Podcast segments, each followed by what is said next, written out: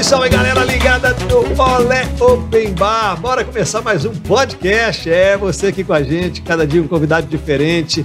Temos eu, CJ, do meu lado esquerdo, Serginho. Qual é que é? Isso aí, beleza, CJ? Tudo tranquilo? Como é que tá a semana aí? Ah, indo, né? Tocando. Tô vendo aí. Pode ser melhor? Pode ser muito melhor, Claro né, que pode. Sim, pode melhorar. Vai ficar. Até porque também temos duas figuras interessantíssimas. Se não funciona na estética, funciona no conteúdo. Até porque beleza nos falta. Lá de São Paulo tem o Dan. Qual é que é, Dan? Tranquilo?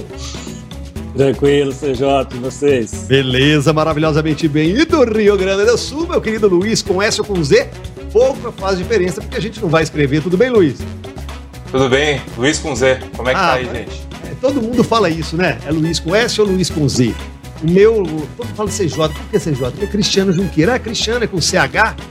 É com CH. Mas como é que escreve? É com CH. E alguém chama de C-Shorta? Todo mundo fala Cristiano. Você sabe que o Lucas Prato, que jogou no Atlético, ele é argentino. Sim. Me chamava de Xoxota. É, C-Shorta. Xoxota é, não fica muito bem, né? Falava, "Eu vou falar com Xoxota, mas enfim, vamos lá, tá na ponta da língua meu nome e a gente, é, aqui nós não somos protagonistas, a gente traz convidados de repercussão nacional, de repercussão mundial, de interesse do povo. Sim. O povo, o povo quer conhecer. Eu- E hoje, como o Serginho do Olé, um Serginho sem graça, a gente trouxe O Serginho bom? o Serginho bom. Você é muito overdose de Serginho, né não? Ah, eu, eu também acho. O cara é três vezes campeão mundial, quatro vezes melhor líbero do mundo, nove títulos de Superliga, Exatamente. Salva de palmas, senhoras e senhores, pra ele, o homem, a lenda, o mito, não tão bonito também, Serginho do Vôlei! Sérgio Luiz com. Aí, ó. Tá vendo, né? Você tinha que fazer isso também, Luiz? É a mãe, né, amigo? É verdade. Sérgio Luiz Seixas Francia Nogueira. Ponto, porque esse não é o nome. ó. Não, peraí, peraí, peraí, só um minutinho, tem muita gente que não conhece. Como é que é? Sérgio Luiz com Z. Vamos ver. Seixas, primo do Raul Seixas. Seixas. Francia, que é o nome bonito, e Francia. Nogueira. França. França. Nogueira. Nogueira. Decorou? Não, melhor ficar Serginho, né? Imagina na, na chamada da escola, né? Imagina, pelo amor de assim, Deus. Sérgio, França, Nogueira. Nem o Google Seixas. me É reconhece. verdade. O Serginho ficou, o Serginho foi. Serginho que é famoso, não é o Seixas Nogueira, É. não é? É, É o Serginho. tem vários, né? E aí, deixa eu- Serginho tem muito famoso aí. Serginho tem muito famoso. Pro, pro bem e pro mal. Mas aqui no, no, no Open Bar, antes da gente falar para trás, a gente começa falando para frente. Serginho, antes da gente falar da sua carreira, assunto, resenha, papo bom, que, que você está fazendo atualmente? Sabe por que eu te pergunto isso? Porque, senhoras e senhores, para marcar essa entrevista com esse rapaz, era mais fácil colocar Lula e Bolsonaro na mesma mesa do que Isso. conversar com ele, não E eu é? quase consegui encaixar o Obama também. O Obama falou assim: "Ah, acho que vamos também. Yes, we can. É, O que você está fazendo da vida? Tá complicado, viu, amigo? É? Tá complicado. Pai de duas meninas, casado, Sei. em transição de carreira, tentando colocar a escola oficial Serginho do vôlei para rodar por aí. Opa! E agora que eu percebi um gap no mercado aí, agora eu sou o Serginho do beach tênis. aí, ó. Ah, garoto! Tá dando raquetada, né? Tô dando minhas raquetadas por aí, pé na areia, a caipirinha, água de coca geladinha. E tô seguindo aí. Não é moda não, porque o negócio já pegou, viu? Então, vamos por parte. Essa escola de vôlei, Serginho, como é que funciona? Como é que surgiu a ideia? Onde que está? E se tem gente vendo a gente, quem quiser levar, como é que é? Sim, a gente trabalha com público e privado. É uma escola onde a gente desenvolveu um aplicativo de gestão e tudo que eu trouxe desses 28 anos de carreira, a gente está implantando e compartilhando experiência com pessoas que gostam do vôlei de todas as idades. Vai ter o cara que tem intenção de se tornar um atleta profissional? Sim. Mas a maioria que a gente percebe até o momento é o cara que quer se divertir, que não gosta de academia, a menina que quer fazer um funcional jogando vôlei. É uma galera que quer outro tipo de esporte, porque eu percebo que os esportes de areia cresceram muito durante a pandemia. Ninguém mais quer ficar enclausurado, ninguém mais quer ficar na academia, que já não era um ambiente muito agradável para a maioria. Então a gente trouxe para as quadras de areia, como a gente mesmo brincou aqui nos, nos bastidores, em Belo Horizonte tem muitas eh, farmácias com o mesmo nome, e agora abre uma farmácia e abre uma quadra de beach tênis ao mesmo tempo. Para quem está vendo a gente no mundo, o Dan tá lá em São Paulo, é, Luiz no Rio Grande do Sul, Belo Horizonte é conhecido como a capital de boteco, Sim. de uma drogaria. E agora de quadra de tênis, é isso? Isso, tem pra tudo quanto é canto. Quadra, Quadra de, de areia que beach roda. tennis. Beach tênis, Beach tênis, é verdade. Os amantes do tênis estão migrando pro beach tênis também. Do vôlei tem muita gente jogando beach tênis. No Rio Grande do Sul tem vários atletas que estão jogando. Em Bento Gonçalves, Dentinho jogou comigo aqui, é dono de escola de beach tênis. Rodrigo jogou comigo, mineiro tá lá, em Bento Gonçalves também. Dante, que também é de Bento Gonçalves, tem outro em Bento Gonçalves. Bento Gonçalves só tem quadra de beach tênis. Imagina, meu amigo. É, dominando o mundo. E aí, sai da, do vôlei e entra no beach tênis por, por essa onda pós-pandemia que, que despertou? Como é que é? É, na verdade, eu não saí do vôlei, né? Eu continuo rodando as escolas, eu continuo dando atenção ao meu produto principal, mas enxerguei uma possibilidade nesse mercado. É esporte, é o que eu gosto. Então eu jogo hoje como entusiasta do beach tênis e percebi que toda hora que um perguntava para mim se tinha alguém para indicar, o cara voltava e perguntava se tinha outro, porque aquele cara não tinha horário. Perguntava, um não tinha horário, o outro não tinha horário, outro não tinha horário. Eu falei, então sou eu. Agora sou eu, não tem horário. Eu saí, oportunidade. Tô aposentado. Sim, tô aposentado e eu já estava praticando. Falei, pô, que legal. Eu vendo um movimento, uma comunidade nova na minha vida, não estava acostumado com isso. Um ambiente familiar, um ambiente onde magro joga, obeso joga, mulher joga, menino, criança joga, joga todo mundo. Um ambiente muito descontraído que dá pra você colocar todo mundo para jogar. Gente que nunca praticou um esporte no mundo consegue jogar beach tênis. Você jogou a, raque- a bolinha para ele. Ele deu três raquetadas, meu amigo. Ele já posta na internet, só atleta do beach tênis, compra raquete, etc. e faz a matrícula na aula. Esporte caro, não é esporte barato. Para classe B e A. Mas é um esporte que, em 2020, isso é um dado da Decathlon, tinham 50 mil praticantes. Agora temos mais de 500 mil praticantes no mundo e o Brasil é o terceiro país que mais se pratica o beach tênis. É um dado da Decathlon fidedigno, porque os caras têm que vender raquete, bolinha, etc. Então eles fizeram esse levantamento porque está faltando estoque. E é legal que foi muito rápido também, né? Muito. Agora o Serginho, que agora é o Serginho do beach tênis, já foi o Serginho do vôlei e também foi o Serginho do futsal, né? Começou igual a maioria da galera. O que, que aconteceu, Serginho? Você era muito ruim no futsal? Troquei os pés pelas mãos. É melhor trocar do que meter os pés pelas mãos. Literalmente. Não é verdade? Comecei por influência do meu pai. Meu pai fez atleta de futebol, jogou campo, jogou no Atlético, jogou futsal. Teve certo sucesso na carreira, mas na época não dava dinheiro. Então teve que parar para sustentar a família. Mas ele vinha em mim uma extensão da, do desejo dele de ser atleta de Uhum. futebol. E me colocou no Minas para jogar. Eu sou sócio desde quando eu nasci. E aos oito anos eu me aventurei no futsal pela primeira vez. Fiz um teste, passei e comecei a jogar no próprio Minas Tênis Clube. Para quem não conhece, é um clube de excelência aqui no Brasil, que hoje em dia tem mais de 80 mil associados, gigantesco, um know-how fora do comum. E além de colocar o filho para jogar, ele era o diretor do, da modalidade. E aí eu novinho daquele jeito, né, amigo? Já comecei a sofrer o bullying, que nem chamava bullying, né? Não. Era sacanear o amiguinho. Zoar, sacanear. É verdade. Sacanear o amiguinho. Era isso. Tá jogando porque é filhinho do diretor. Oito anos, sacanagem, né, cara? Mas você tinha futebol pra ser zoado ou, ou- ou- merecia a zoação? Não, porque... CJ, peraí, eu vou tomar um gole de água pra falar essa frase. Rapaz, olha, deu uma engasgada, a boca secou. Presta atenção. Ah. Vôlei é hobby, amigo. Eu sou bom mesmo no futebol. Obrigado, gente. A gente encerra o podcast aqui hoje. Paulo pé, amigo. Quem corre a bola. Eu fico só na distribuição. Você já jogou com o papai e sabe que tem qualidade. Já joguei. Não, mas é verdade, eu joguei. Tem Ó, qualidade. tem um É. entrevistado bom que teve aqui. Vou dar um spoiler. Posso? Pode. Rui Cabeção. Joguei Já- com o Rui Cabeção. Tadinho. Sofreu demais na mão do papai aqui, viu? Mas na mão, porque você era do vôlei. Bom, bom trocadilho. E dessa parte do futebol, voltando ao assunto, o papo sério ali, cansei muito porque eu nunca tinha mérito. Eu tava jogando porque eu era filho do diretor. 8, 9, 10, 11, 12, 13 anos, falei, pô, cansei desse negócio. Tava próximo à Olimpíada de Barcelona e o vôlei tava em ascensão. E aí eu bati o olho na televisão e falei, pô, que legal, né? Esse, esse vôlei, esse Giovanni, esse Tandy, esse Maurício Marcelo Negrão, bacana esse negócio. Quem sabe eu não vou poder jogar vôlei um dia, aparecendo na Você era televisão. 9-2? Não, eu sou 7'8 Não, e peguei esse- a esse ano, esse ano era mais ou 92 menos Barcelona, 92. sim. Barcelona 92. E eu já estava começando a jogar, então, finais de semana eu jogava vôlei, brincando, né, peladeiro, e durante a semana eu jogava futsal. E no futsal eu era grandão. E eu falei, pô, sou grande. Gosto do vôlei. Meu pai é diretor. O povo não para de falar que eu só jogo porque eu sou filho do diretor. Vou para outro clube, porque são várias, vários clubes em Belo Horizonte, onde ninguém conhece meu pai, ninguém me conhece, para fazer um teste lá no vôlei. Vai que dá certo e eu vou jogar vôlei. Grandão, saí grandão lá, né? Vou fazer o teste, fui sozinho. Técnico russo, linha dura. Falava num, num gato em português. Tinha um tradutor e o cara. Mikhail Konstantinovski. Cara, Nossa. a base foi excelente com ele, não tem nada a reclamar, não. Linha dura, linha duríssima. Para um menino de 13 anos, passei no teste.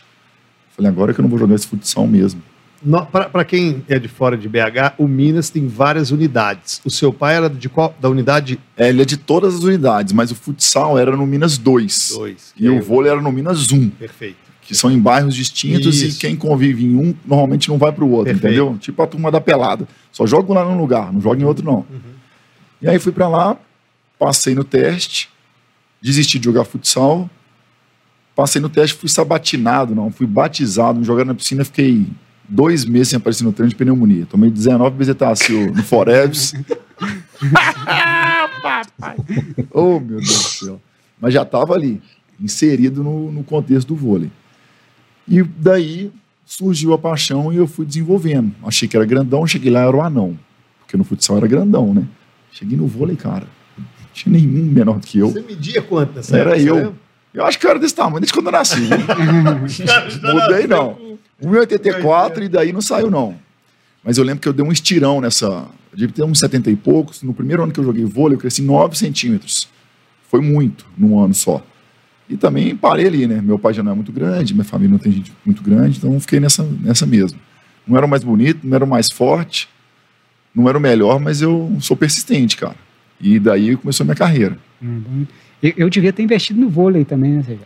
Tá aqui. Ué, por causa do tamanho, né? Ah, não, é perfeitamente. Se a gente colocar você lado a lado com o Serginho, o peitoral né, É. tem pouca diferença. Eu tô com o pé assim no ar aqui, né? Pra cadeira ficar alta, pra eu ter pelo menos uma altura digna, né? Vamos pro beach tennis, cara. Aí, ó. aí. Mas, Mas Ah, democrático. Olha, o cara é empreendedor. Adianta. Aí, aí, Democrático. empreendedor. Já tá conseguindo cliente no meio do Ah, podcast. aí, ó. já, já cedi o CJ aqui já. Ô, Luizão, ele já tava aqui querendo me levar, tá? Fazer Eu tava ouvindo, eu tava ouvindo. Ah, tava. Mas, Aí. mas na hora que ele falou que era classe B e A, eu falei, não, é C de CJ, meu filho. A minha classe é C, maluco. Não tem falou, jeito, não. falou que tinha, tinha um custo alto pra raquete e tudo uma mais. raquete de 2 mil, você fala assim, amor, tô com uma ideia foda. Vem cá, chega aqui junto, os dois meninos que nós temos, comprou uma raquete. Ela, pra quê? Um investimento que eu quero fazer, dois mil. Ela falou assim, tá faltando carne. E tá- nós estamos dois meses sem pagar condomínio. Gasolina. Você É. Por isso que eu tô te falando, já tô avisando. Eu sei que você chora de barriga Você cheia. vai ter desconto. É, com certeza. Ah, Aí, Luiz. aí, ó. Aí, Luiz, ó. Luiz, é celebridade não paga, celebridade não paga. Eu faço com que o negócio aconteça. Tem que ter influência no time. Troca pela divulgação, né? Isso, professor. Troca em Parceria, permuta. O cara é monstro. Permuta, parceria. Tá contratado já. É, Luizão, manda bala daí, meu irmão. Não, você estava falando agora da altura, né? Mas você tem 1,84m, né? É isso? Sim. De tênis, amigo. De 182. tênis. pois é. Foi isso que influenciou você a, a se tornar líbero? Porque o cara que, que não é tão alto pro vôlei, que é o teu caso, ou o cara se torna é, líbero ou levantador, né? Então foi Eu isso vi- que determinou a escolha pela posição? Essa pergunta é boa, mas eu vim de uma frustração que me tornou líbero, porque eu vim de uma geração que não existia líbero. Então eu era levantador, muito em função da altura, e fui levantador até o juvenil, onde a gente não ganha dinheiro, a gente joga muito mais por amor, tem muito mais custo do que sai mais do que entra e seu pai te patrocina. E aí, quando eu cheguei nessa transição que a gente chama de juvenil adulto, que é juvenil profissional, eu já estava jogando uns oito anos, o cara me mandou embora. Me dispensou. E eu ganhei Uhum. tudo que eu joguei no Minas, tudo. Em categorias, na minha categoria e nas categorias abaixo também. Porque o clube é um clube de expressão e que a gente consegue jogar contra times mais velhos com uma boa condição. Chegou nesse dia aí do adulto, já tinha jogado uma Superliga, que é o campeonato mais importante do Brasil no vôlei. E ele inventou lá que ele estava rico com um patrocínio bacana e mandou todo mundo embora. E aí foi a tristeza do meu pai, a minha tristeza e a alegria da minha mãe, porque ela queria que eu estudasse. E meu pai queria que eu fosse atleta. Caramba. Mas uma decepção gigante, porque era a hora de comer o filé, literalmente. Era a hora de começar a jogar e ter o vôlei como profissão, que era aquilo que eu estava sonhando, né? Porque no início é diversão, aí vai ficando sério. Aí você vai melhorando. Opa, acho que dá para mim. E na hora que eu imaginei que eu ia realmente fazer parte de um processo me tornar um atleta profissional, o cara me mandou embora. Eu e o time inteiro. Aí fui para o Rio, fiz teste, não passei. Fui para São Paulo, fiz teste, não passei. Fui para tudo quanto é lugar que você imaginar, fiz teste, não passei. Voltei para BH. Sentei na sala do cursinho lá, né, arrependido, arrependido não, é chateado, frustrado. Não era aquilo que eu, que eu tinha planejado para minha vida. Mas sempre estudei, sempre pensei no plano B, sabia da importância de continuar com os estudos. E nessa hora, eu me pegava mais na escada, perto do bar, do que dentro da sala de aula. Fiz vestibular, passei, relações públicas. Aí foi a alegria da minha mãe. Mas continuava sendo a minha tristeza, e eu acho um pouco da tristeza do meu pai também, que sempre me acompanhou, sempre foi em todos os jogos, sempre me levou. Até hoje ele vai. Eu vou jogar beach tênis, ele vai. Falei, pai, acabou, esqueceu a diversão agora. Relaxa. Ah, mas eu quero ir para me divertir. Eu quero ir, filho, eu quero, eu quero lá ver. Aí ele vai, ele vai. Ele é parceiro, companheiro. E, e uma coisa que eu decidi também quando eu parei é fazer oito anos em um ano na balada. Eu falei, eu me privei tanto de sair, de me divertir, que agora eu vou quebrar Belo Horizonte. Eu vou quebrar essa cidade. E assim eu fiz. Vivia na noite, cara. Eu ia virar Objetivo concluído. promoter com sucesso, check. Não foi para a faculdade de Relações Públicas, mas depois fez ela na vida. Cara, eu fiz, eu quebrei tudo. Eu não era dos, dos, dos indisciplinados que bebia até cair, não, porque eu comecei a beber tarde também, com 21 anos, 22, para acompanhar minha mulher. Porém, eu ficava tanto tempo restrito por causa do esporte, me dediquei tanto nessa adolescência e pré-adolescência que eu perdi muito essa parte de sair com os amigos, de beber, de ir para festa, de chegar tarde, acordar tarde, porque eu não podia fazer isso. É incompatível. Mas ainda tinha aquela pontinha de frustração. Quando o cara que me mandou embora passou na Avenida do Contorno, uma avenida famosa que tem aqui, eu estava dentro de uma pizzaria comprando um ingresso para uma festa, claro, né? Ele abriu o vidro, tinha perdido o patrocínio. Se ele não arrumasse o patrocínio no time, ele ia ser demitido. Aí ele me gritou, abriu e falou: Ô Serginho! Eu baixei assim, dei uma olhada lá dentro do carro. Ele, eu falei: opa, beleza? Por dentro eu pensei: filha da puta, ele me mandou embora. aí ele, cara, surgiu uma nova po- posição aí no vôlei. Líbero. Você quer tentar? Falei: que é isso, professor? Quer tentar tá de gandula, eu quero é jogar. Que dia que é para apresentar? Ele falou: segunda-feira lá no clube. Que aí entra na parte da sua pergunta. Porque hoje em dia as gerações já podem escolher ser líbero ou ser levantador. Naquela época não, não tinha essa outra Uhum. oportunidade para o baixinho. Ou era levantador, Era entregar a bola na hora do saque. Ou era- a bola e ou era o Serginho Olé, o Serginho Olé. entendeu? Mas, mas eu joguei vôlei, vocês não sabem, aqueles campeonatos. Não, de, vamos seguir aqui, professor. Não, gente- não é, De an... Campeonato de jogou vôlei de quê? Vou falar sério aqui agora. E nessa o cara me chamou para voltar, cara. Isso aí, isso aqui é tema de palestra, tá? Eu conto uma Boa. palestra. Boa. Me chamou para voltar, voltei. Comecei a treinar. O primeiro campeonato tava o Nauber, os caras referência do Brasil na, na posição, no tal do passe lá. Fomos pro campeonato carioca e eu tava lá na estatística na frente dos caras. Falei, caramba, se eu tô na frente dos caras na estatística, faz pouco tempo que eu faço esse tal de líbero, esse negócio, faz muito tempo que eu não passava, só levantava. Defendíamos, só que eu defendia outra posição. Totalmente fora de contexto. Oito anos fazendo uma coisa, depois você faz outra. Não tem jeito. Mas me dediquei, fui, os caras me ajudaram, de repente eu estava jogando melhor na estatística, né, entre aspas, do que o cara que estava na seleção, o cara que dominava o mercado aí no, no tal do passe. Fiquei animado, falei, opa, beleza. Aí perdemos o campeonato, time de moleque, o time dos caras ganhou, o time feito para ser campeão, com muita grana. Tudo certo. Voltei lá, peguei meu troféuzinho, melhor recepção do Campeonato Carioca, feliz da vida, e voltei pro clube para jogar Superliga. Aí quando começou a Superliga, no primeiro turno, eu estava em primeiro na recepção. Falei, caramba. Paris é logo ali, né? Eu falei, vou para a Olimpíada. Eu tô- sou eu, sou o cara. E comecei a jogar, e o time era jovem, o time tinha o André Nascimento, que estava saindo da seleção juvenil, chegou a ser campeão olímpico, e outros atletas de destaque na base, mas era um time que não tinha dinheiro.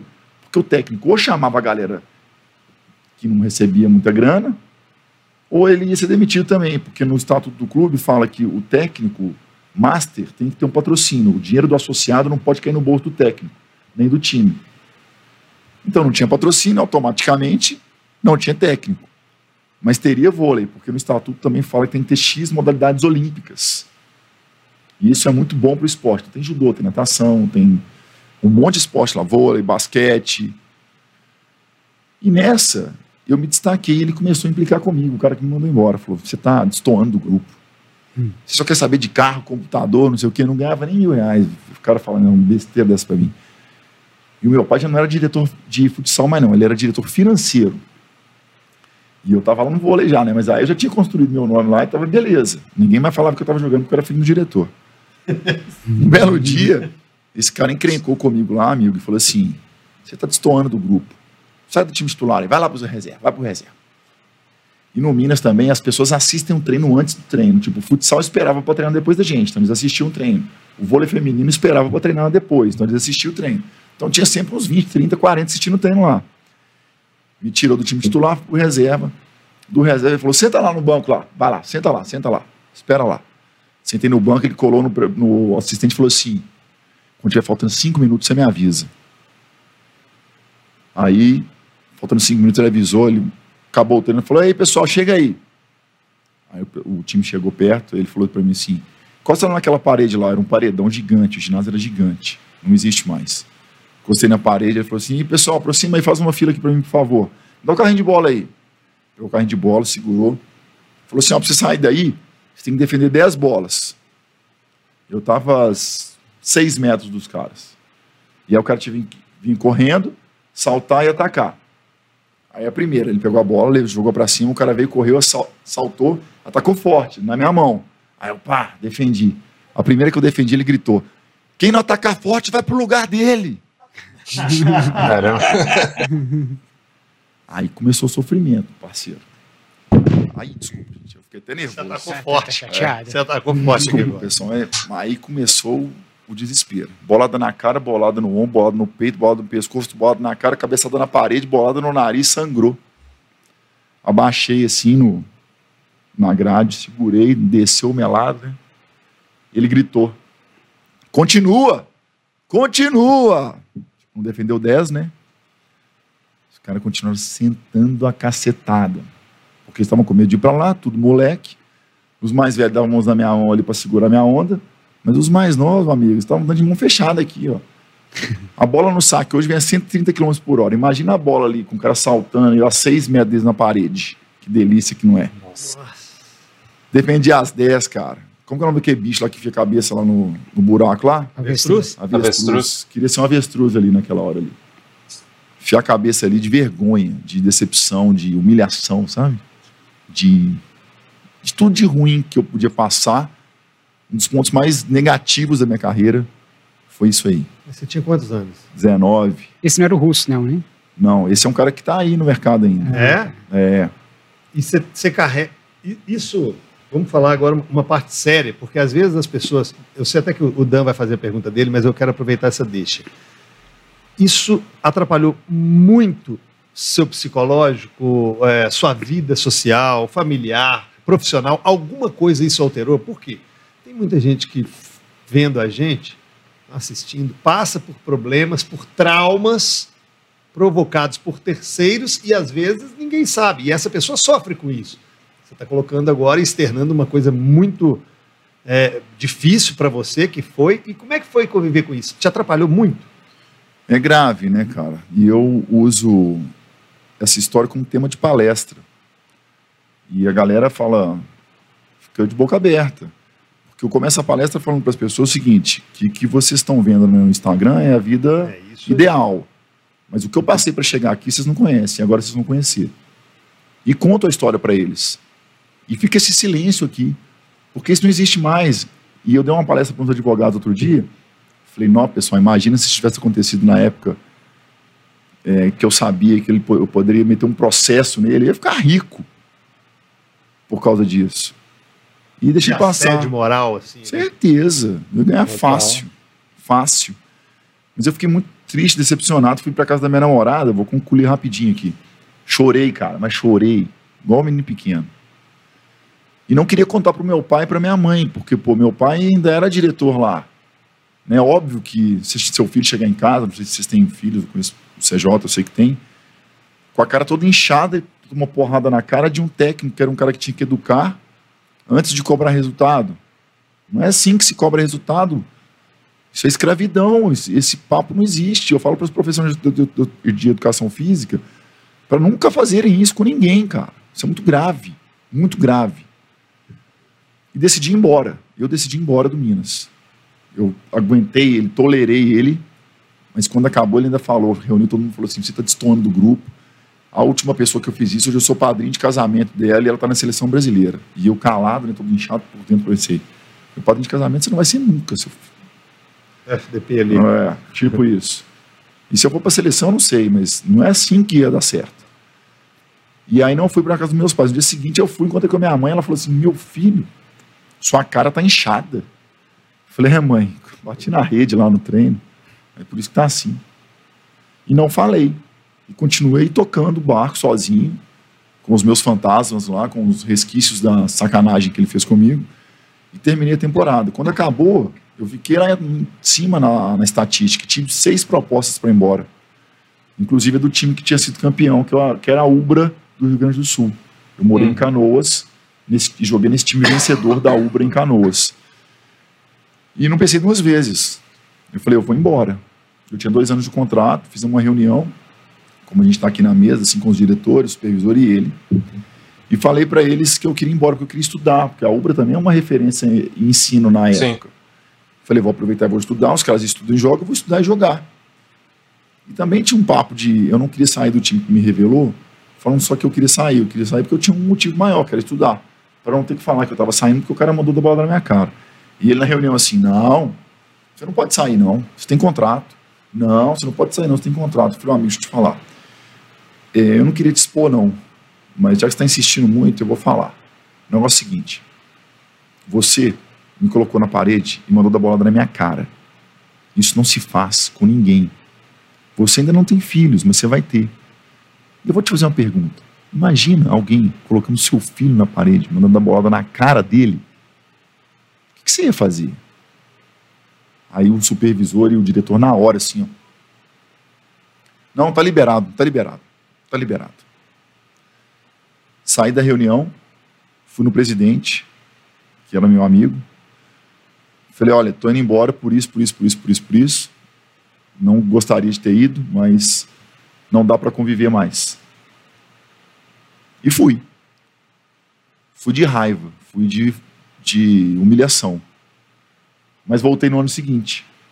E o mesmo cara me recontratou.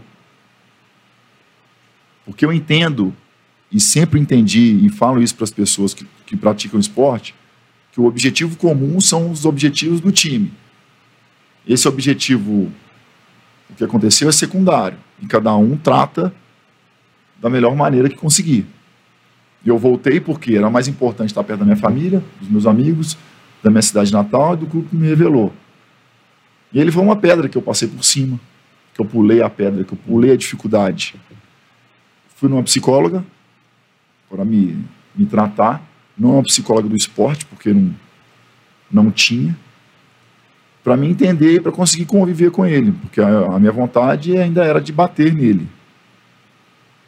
E aí consegui melhorar, né, e digerir a situação e fui campeão de Superliga, fui campeão sul-americano e entendi que o meu objetivo maior era conquistar os títulos em um time bom, que para mim era fundamental estar perto da minha família, da minha casa, dos meus amigos, na minha cidade, no clube que me revelou. E voltei e fiquei mais 10 anos aqui, no Minas. É doido, né? É muito louco isso aí. Porra! Uma história. História, história pesada mesmo. É, é, pesada mesmo, assim. E aí eu virei líbero por isso. Porque não existia, eu tive a oportunidade, uhum. eu agarrei, sofri, deu certo, continuei.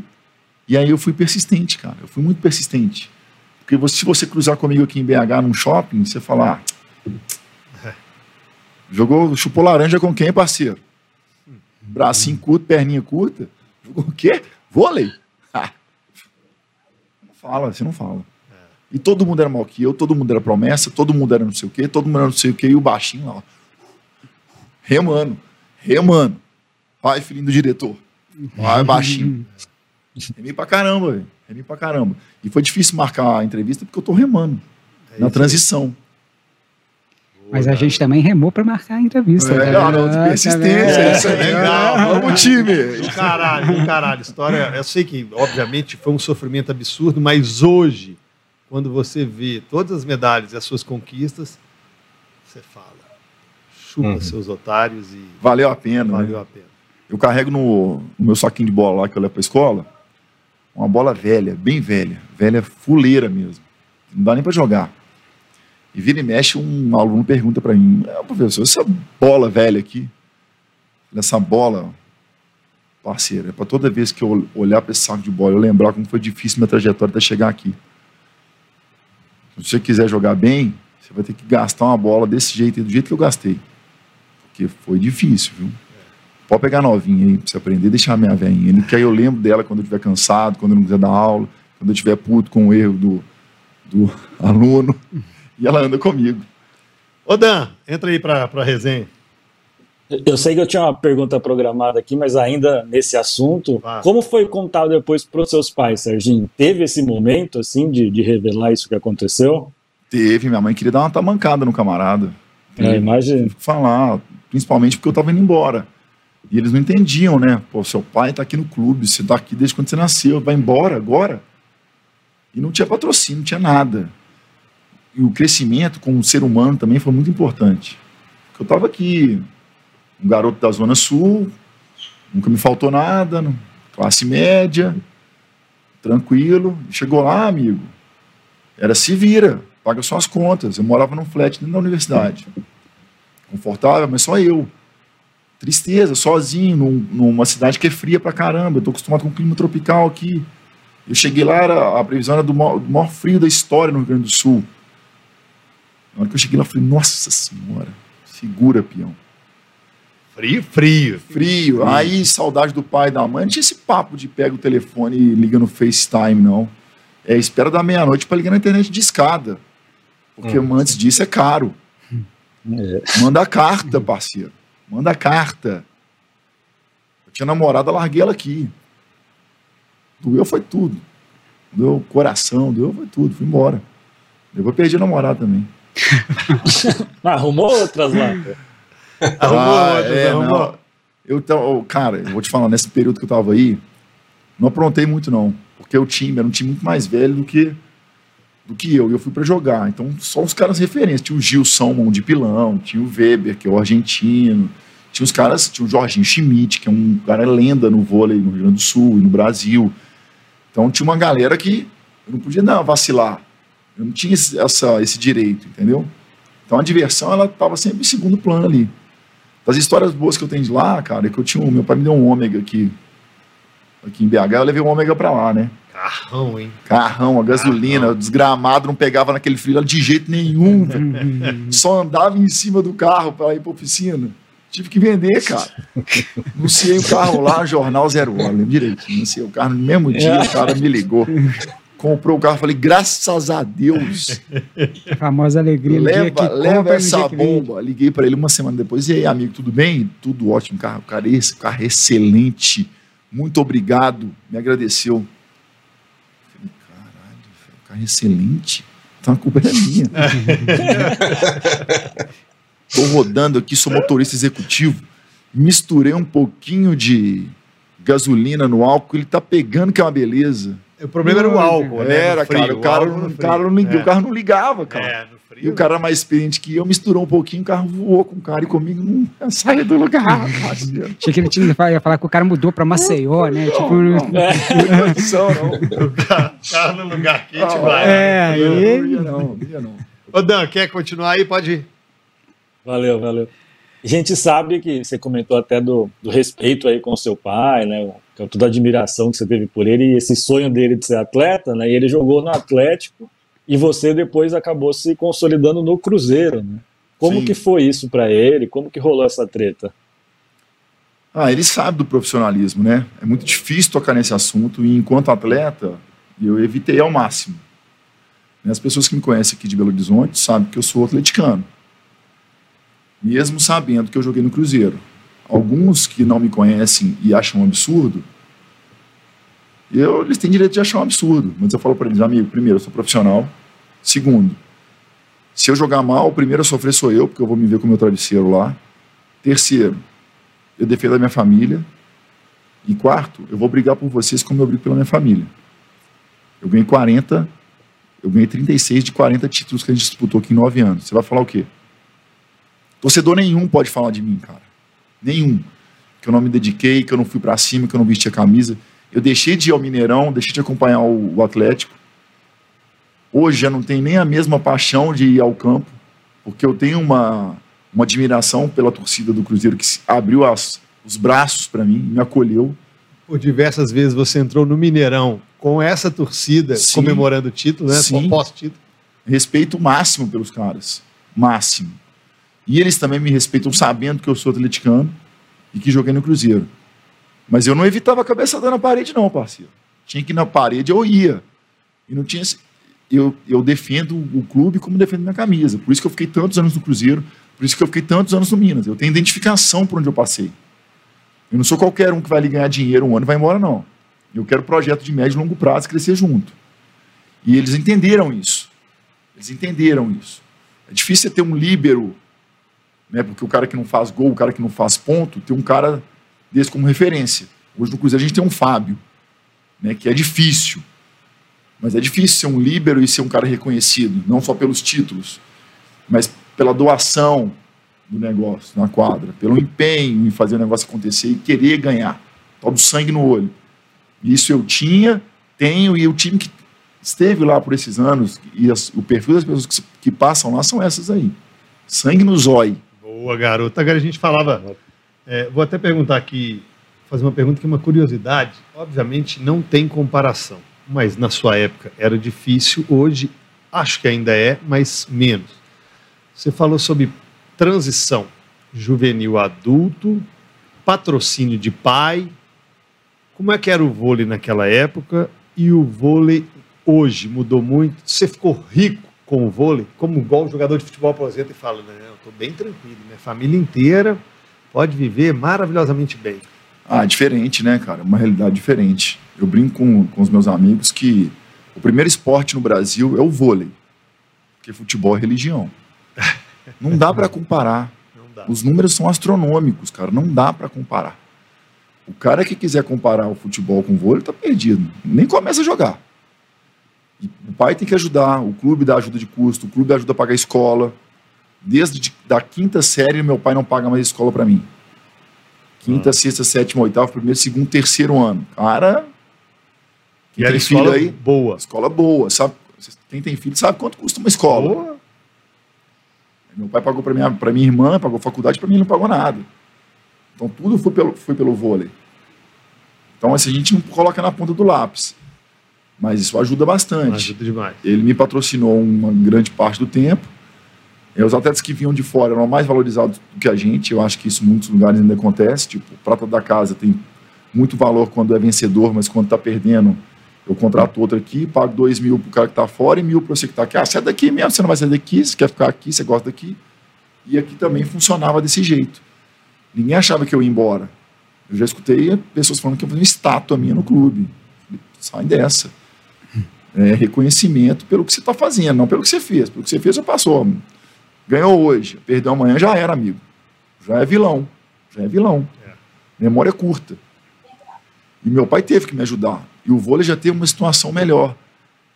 Mas aí cai em uma esfera de confederação, patrocínios, é, envolvimento de patrocinadores maiores pedindo para tirar os outros da mesma classe, porque dá o exemplo do Banco do Brasil, por exemplo.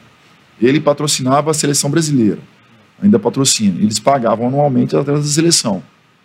É interessante para ele chegar na Superliga, que é o campeonato de maior expressão no Brasil, e ter lá, nas placas de publicidade, ele, o Bradesco, o Bom Sucesso, o BMG, Finasa. É? Não, Não. não é. Então, fica só um banco, porque ou sou eu pagando a seleção e ajudando aqui na confederação, ou não é ninguém. Então a gente sai e você coloca todos os outros bancos aí para comprar a placa. Porque quem paga o salário de quem faz o negócio acontecer sou eu. Como que a confederação fala, não, vai ter não. São patrocinadores fortes. O banco é um patrocinador forte. E os patrocínios são de curto prazo. Eles não vão muito para frente. A gente tem alguns exemplos que foram para frente e foram vencedores. Aqui tem problema falar marca? Não, né? Não. Já falei um monte já. Ah, pode falar. É, Telemig Celular, na época, que foi um patrocinador fortíssimo. Quando a Telemig era aqui ainda em Minas Gerais. Depois o Vivo comprou, foi para fora. Caiu um pouco o investimento, porque aí tinha muita gente mandando, aí fica mais difícil.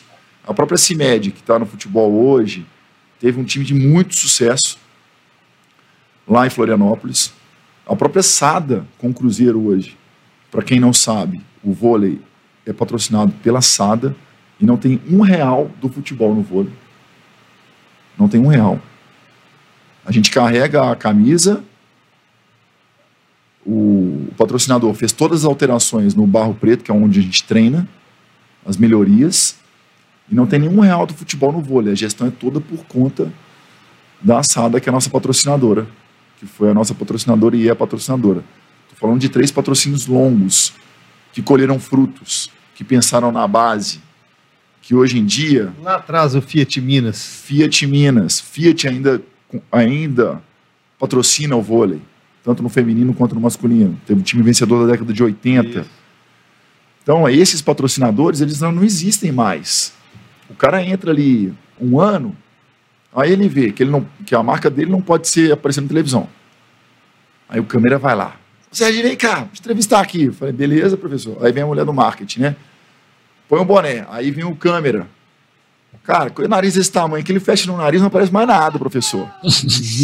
o cara fala, ô, levanta um pouquinho, porque eu não posso mostrar, não. Eu falei, parceiro, você me ajuda, que eu te ajudo. É. Bota um pouquinho do patrocinador aqui um pouquinho do meu nariz, porque não vai dar. E aí o cara não aparece nunca, cara. Aí a contrapartida para quem quer investir no vôlei, qual é? É mínima. Você vai colocar seu dinheiro lá? Você é bobo. Por isso que não melhora. Sem falar das crises, né? Agora deu uma demandada geral porque o Covid acabou com muita gente. É, inclusive, todos esses patrocinadores aí que o Serginho citou, se alguém quisesse patrocinar o nosso podcast, está totalmente aberto, aberto, aqui, uma coisa bem promissora, né? A gente põe um boné, não, né? participamos de tudo. A gente coloca até o nariz do Sérgio. Isso, oh, o CJ falou que faz uma tatuagem também da marca, sem mínimo de problema, é só entrar em contato aí com a gente que a gente... Qual lugar, assim, que eu vou ter que tatuar? Só para... Porque dependendo da marca, eu tatuo. Ô, CJ, dependente de quanto pagar, meu amigo. É? é. Pagando bem? Pagando bem. Que mal tem. Tá feito aí, então, se você tem uma marca que quer que eu tatue ela, Isso. pague bem. Contato arroba oledobrasil.com.br Chega próximo podcast. Meu fumo a tatuagem na testa, ou no peito. E aí, galera, agradecer aos patrocinadores. Muito bom. Deu certo. Valeu. Ô, Luiz, chega aí, ó. Luiz. Não, eu queria saber um negócio, Serginho a palavra resenha, pelo menos para mim, tá muito ligado ao futebol, sabe aquela coisa? Ah, o cara é resenheiro, o cara é da resenha. Mas como é que é a resenha no vôlei? Você tem uma história legal assim para contar, uma comemoração de título que passou de alguns limites, aquela coisa toda. Você tem uma história bacana para contar pra gente? A resenha é uma das coisas que eu sinto falta. Você perguntar, ah, cara, você sente falta de quê? Eu sinto falta desse momento aí da resenha, do vestiário, que era divertido. E aqui, onde eu fui mais feliz, que é o caso do, do Sada Cruzeiro, acabou o jogo, o técnico não entra no vestiário, ninguém entra no vestiário, só a gente. Então era descontraído, era divertido. E das histórias boas, não das que eu tenho para contar, assim, que me vem na memória agora, nem foi dentro do vestiário, cara. Na verdade, foi uma história de meio que de superação. A gente estava tomando um cacete numa semifinal para o time de Taubaté quando o nosso time era favorito. Era melhor de cinco. Primeiro jogo em cá, fora, os caras atropelaram a gente, lá em Taubaté. Aí beleza, né, galera? Vamos pro próximo jogo em casa, fazer o dever de casa, empatar a série vamos que vamos. E o nosso time era pesado, deles também. Mas o nosso time era melhor. A gente estava confiante que a gente ia passar para final. Os caras chegaram em BH aqui, deram um pau na gente, 2 a 0 na série. Como dizia um político amigo nosso, sem entrar em, em assuntos políticos, nunca antes na história desse país um time que estava perdendo por 2 a 0 uma série de semifinal virou a semifinal e foi para a final. Paramos no aeroporto, chamamos quatro, cinco ali, entramos na salinha lá, VIP lá. Sete horas da manhã. Pega o uísque lá. Toma aí. Enche aí. Vai. Pois é, galera. Assim não vai dar, não. Assim as férias vão chegar mais cedo. Gente triste, sabe? Mulher triste. Os cara querem, esses caras aqui, cara, os caras querem ganhar. Os caras querem ganhar, é fato, é fato. Os caras querem ganhar. Copinho, hino. A gente de uniforme ainda, né? Porque normalmente não faz de uniforme, né? Chega todo mundo dentro da sala, os caras do tornando o caldo, sete horas da manhã de uniforme patrocinador aqui, quem é um filme. E lá dentro devia ter gente grande, né? Óbvio. E a gente conversando sobre o jogo, o que aconteceu, o que a gente vai fazer, como é que é, próximo, não sei o quê, e, e buscando uma saída, cara. Buscando uma saída, porque o negócio tava feio pro nosso lado. Tomamos todas. Todas. Chegamos no voo exalando, cana. Mas fizemos um trato lá. Aí fomos pro terceiro jogo. É matar ou morrer. Não tinha mais jeito, não, amigo. Ou eu matava ou morria. Ganhamos o, segundo, o terceiro jogo. Beleza. Aí fomos pro aeroporto. Mesma sala? Bora lá, galera. que deu sorte. Papai, bora lá que deu sorte.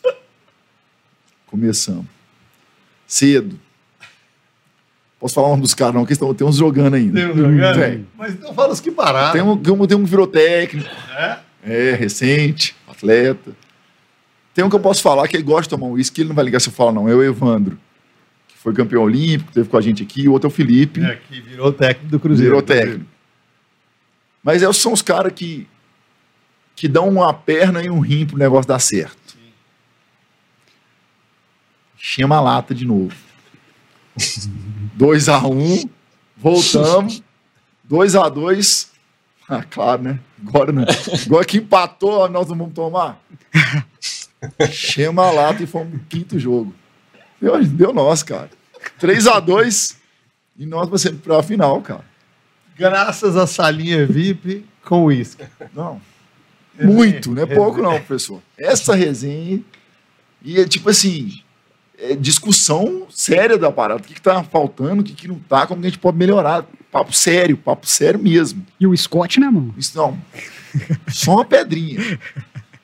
E o pau comendo. E foi lá, cara. No vestiário tem muita reunião, mas geralmente no, no Cruzeiro não teve nada muito sério, nem nada muito solto, porque os caras não participavam.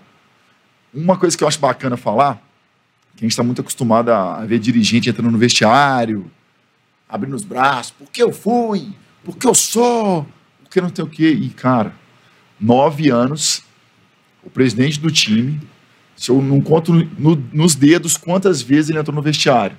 E quando ele entrou, ele entrou para dar moral para a galera. O Marcelo Mendes é a mesma coisa. Ele analisava os números ali, não falava nada depois do jogo. Se ele tivesse que falar, ele falava no dia seguinte.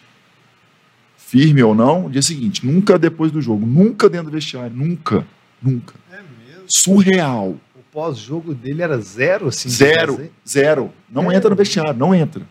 Nem pra fazer xixi. Ca- Acabou o jogo, os jogadores vestiário. Marcelo Mendes. Vaza. Mas sabia que os caras depois iam pro uísque também, pô. Casa. É. Que era hora boa, pô. Casa. Nunca ia. Fenômeno, Marcelo Mendes, fenômeno. Ué, pelos os números. Não. Os números provam, né? É, Aí eu queria já ver justamente no dia a dia, porque os números do cara é absurdo. Ó, o dia a dia, cara, não é tão fácil conviver com ele, não, porque ele te cobra. Você tem que saber medir. Ele é, ele é centralizador pra caramba, sabe de tudo. 8 horas da manhã, o treino era 8 e meia. 8 horas da manhã, escuta essa aí, tá? A equipe da comissão técnica do staff lá do, do Cruzeiro tinha mais pessoas ajudando no, pro treino, pra coisa fluir, do que atleta. Às vezes a gente chegava, tinha 15 pessoas. O fulano que cata a bola, dois fisioterapeutas, um médico, e o treino, tipo assim, começava, eles estavam juntos no treino. Ele falava que ia ser o treino e estava todo mundo junto numa roda. Mas com o passar dos anos, a gente foi descobrir que o treino começava às 8 e meia, ele exigia que os caras chegassem 8 horas, que nesse período aí, eles ficavam fuçando a rede social da galera para ver o que os caras estavam fazendo na noite anterior. Saiu, postou, se Errou. Ô, fudeu. isso.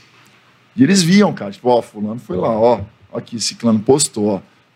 E tinha os cagueta lá da comissão técnica, É? os leve trás. Você não tinha uma fotinha, por exemplo, uma missa? Você ia, um domingo, tirava uma foto, guardava Sempre a mesma sua... roupa. Hoje muita gente sempre- faz isso. Você guardava na galeria, aí você sabia... Olha onde eu estava ontem. Só que você tava- Eu sou do time dos casados, né? Mas tinha gente que sofria, porque o cara ia lá, tomava uma ou duas, esquecia e pá.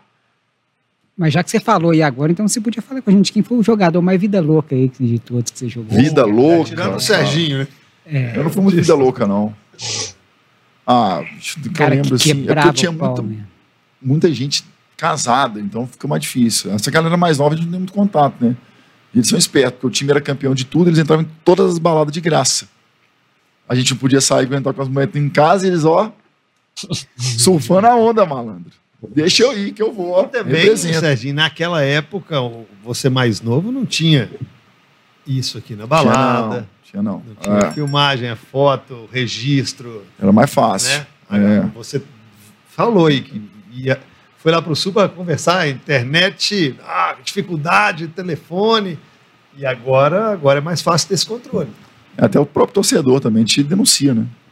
Sim. Tá lá, o cara, fulano fez isso, fulano fez aquilo. Teve um dia que fui passar, tava fazendo uma conversão aqui, na rua, dirigindo, vidro aberto, tô fazendo conversão, desgramado, tá atravessando a faixa de pedestre, desfilando, né? E eu, com a preta do caralho, puto, já ia abrir o vidro. Aí que eu fiz aquela cara, ô! pra xingar o cara, e aí, Serginho, beleza? Entendeu? Beleza, eu ia xingar o cara, o cara, me te deu um toco.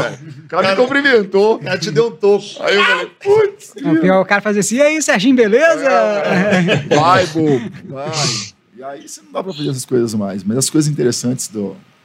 Essas assim, tem muita gente que não sabe, né? Chegar uma meia hora antes pra dar aquela olhada na rede social. E ele pegava pesado no treino com um cara que, tá, que tinha ido pra balada. Pesado. E ele não aliviava, por isso que ele foi vencedor. Você vai falar, ah, o cara é centralizador, isso é ruim. Põe os números na mesa aí que a gente vai ver se, o cara, se deu certo ou se não deu, né? Verdade. Luizão, Ô Serginho, eu queria saber como é que foi a tua experiência fora do Brasil, jogando no leste europeu. É uma cultura muito diferente, né, cara? E tem o clima também, que você já teve uma adaptação um pouco mais complicada aqui no Rio Grande do Sul. Imagina lá no leste europeu e tal. Como é que foi essa, essa tua adaptação lá? Cara, foi muito glamour, mas não é tão gostoso assim quanto parece, não, viu? É Uhum. glamouroso. é? É. Onde você mora? Na Europa. Leste europeu. Glamouroso. Pouca gente vai, né? Pouca. Vai ficar lá, tirar a neve do carro de manhã para ir pro treino, desgramado. O homem que não pegava a álcool. Oh, meu Deus do céu. Nossa senhora, lá foi o perrengue. amigo. Lá é perrengue, foi perrengue. O que eu pensei? Falei, pô, tenho uma vontade de morar fora. né? Já viajei para alguns lugares com vôlei, mas nunca morei, nunca imersão cultural, né? Queria estar lá, queria que minhas filhas participassem, minha mulher também. E aí eu fiquei pensando, você prefere jogar em um time fraco aqui no Brasil e ficar tomando porrada o ano inteiro, ou ir para a Europa, sabendo que você vai dar um passo para trás profissionalmente, mas que na sua vida familiar você vai dar um passo para frente, você tem uma nova cultura, sua filha vai aprender uma outra língua, sua esposa também, você vai treinar o que você já sabe, aprender outras coisas, e só tem coisas boas. Fiz dois anos de contrato, um time na República Tcheca que chama Black Volley. Não tô cuspindo no prato que eu comi não, tá, gente? Antes que alguém depois fale isso aí. Mas é uma realidade muito diferente daqui. Aqui eu tinha tudo. Aqui o cara falava assim: abre a boca aí que tem que tomar um suplemento. Tipo assim, check-in tá aqui, hotel melhor, a comida melhor, nutricionista melhor, tudo melhor. Não tem uma vírgula para falar. E aí eu cheguei lá com essa mentalidade, que eu vou para um país como o vôlei, que é pior, mas que a estrutura vai ser boa, porque eu estou morando num país de primeiro mundo. A viagem já foi desgramada, né? Saí daqui, daqui São Paulo, minha mulher pediu demissão do trabalho, foi. Minha filha foi com um ano, menos de um ano, e a minha maior ficou em Belo Horizonte. Eu tenho uma filha de três e outra de 13. A minha maior ficou estudando, e aí foi em dezembro, e a minha menor foi comigo, porque eu não tinha gente de deixar aqui. E aí escolher um apartamento, você tipo, tem uma coisa assim, um cara arruma um apartamento pra você, mais ou menos do jeito que você quer. E ele, o clube paga a passagem, o cara te pega no aeroporto e beleza. Mas eu tava indo pro frio, com três pessoas, né? Eu levei nove malas. Então eu, minha mulher, dois para carregar, mais o carrinho, mais um bebê, já comecei errado. Despachamos as malas, né? Aí paramos em São Paulo, depois lá, beleza, chegamos lá. Praga.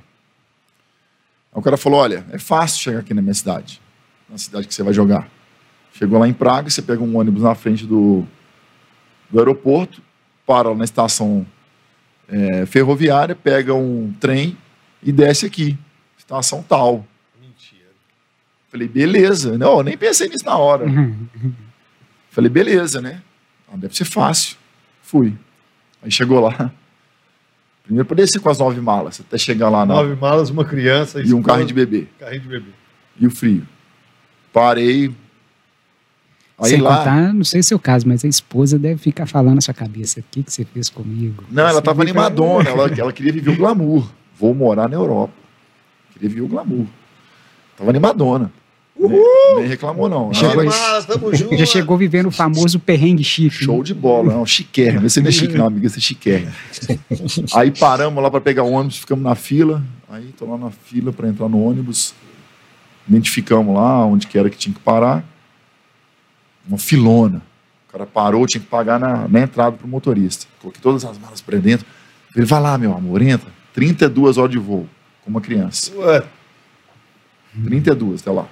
Colocamos as coisas, botou todas as malas. Fui pagar em euro. Não aceita. Só coroa tcheca. Cartão. Também não aceita. Falei, e agora? Só tem euro com cartão. Lá vai eu. Peguei as nove malas, tirei do ônibus. Minha mulher saiu do ônibus. Falei, vamos lá no aeroporto tentar sacar um dinheiro para pegar a coroa tcheca. Eis que Deus mandou um tcheco lá. Na fila falou, o tcheco falou para mim assim: "Vamos no próximo que eu pago para você". Ah, aqui, papai. O tcheco falando para mim: "Vamos lá que eu pago para você". Mentira. Pegadinha, cadê a câmera, né? Ó, brasileiro. Não. Isso aí é brasileiro. Eu acho que o cara ficou com dó de ir. Na boa, ele ficou com dó. Ele com dó. Aí ele, eu falei, mas são três.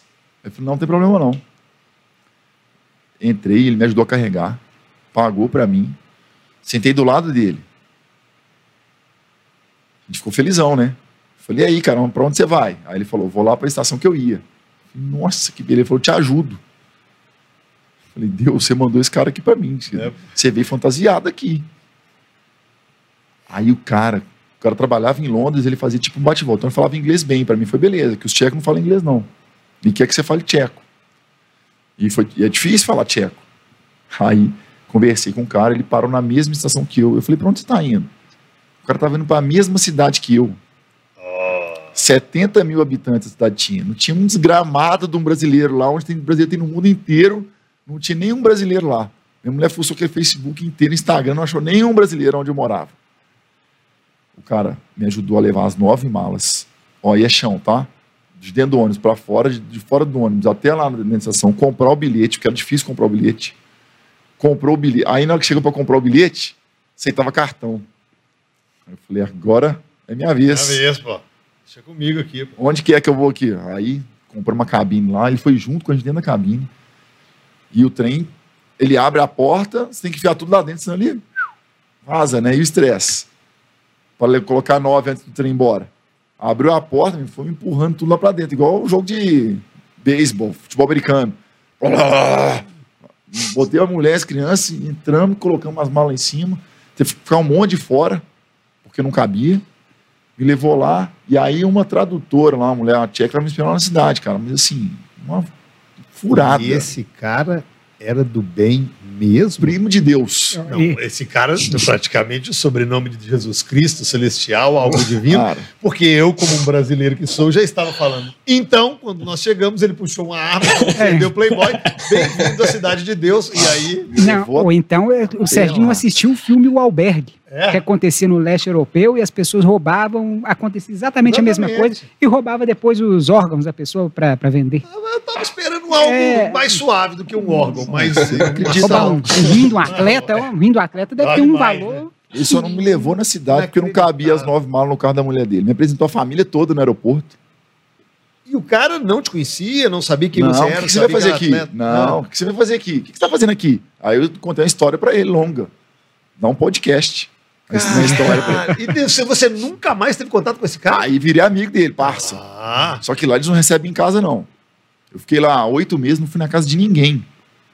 E não iria na dele, mas ele já era mais descoladinho, que ele ia pra Londres, voltava, ele batia e voltava. Mas eu conversava com ele. E aí ele me deixou, a mulher me pegou. A gente falou, pô, sacanagem, a gente com criança, nove malas, o cara nem pra mandar alguém pra buscar a gente aqui. E eram três horas de viagem, de Praga até o lugar. Então eu rodei 32 de avião, mais três, 35. Imagina, ma- meu amigo.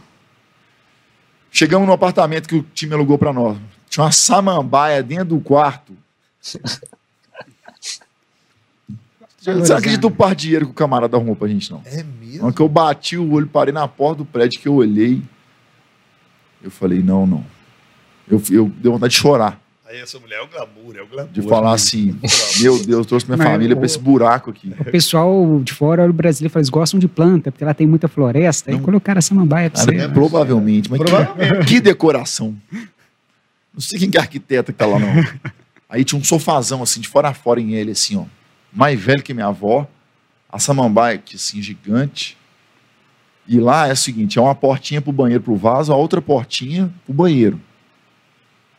Na portinha do vaso não tinha nem, nem parede, cara. Era reboco.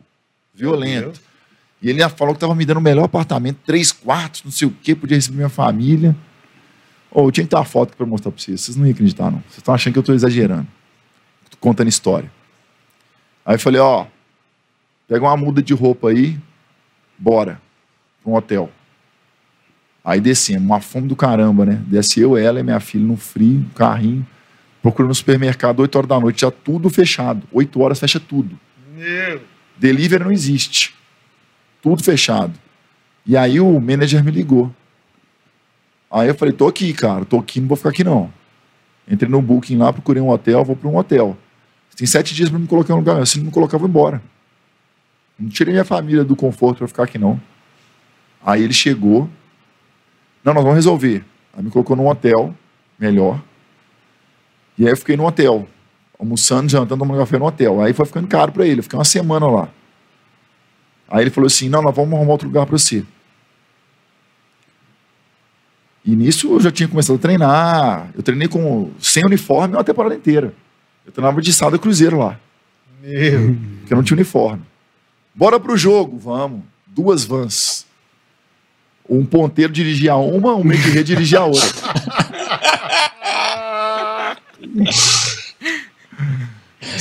Beleza, acabou o jogo, galera. Vamos embora jantar pra ir pra casa. Bora. Para no McDonald's ali, os caras saem pra fumar. Cada um Pô, paga o seu e se vira. também para o time. Não, só faltou isso, amigo. Desciam da van, ficava. Agora eu vou ali fazer um bico no, na- no caixa do McDonald's. o cara que era o atendente do McDonald's. O meio de rede era atendente do McDonald's. Tipo isso, cara. Tipo isso. A galera que não treina de manhã, quem não trabalhava, o estrangeiro sempre ia. Tinha uns caras que trabalhavam, aí de manhã eles não iam no treino. Aí à tarde eles apareciam lá. De repente, uns gatos pingados no juvenil. Caiu o cara no chão, rodo, rodo. Tem um rodo aqui pra secar? Não, não tem rodo não. O técnico era só um, o telefone tocava ele, alô? Peraí, alô. Falava no telefone no treino, o cara falava no telefone no treino. Vai, vai sacando aí que minha esposa me ligou. Um cara só. E eu só ele tava lá, ó. Mandando mensagem. Aí eu falei, caramba.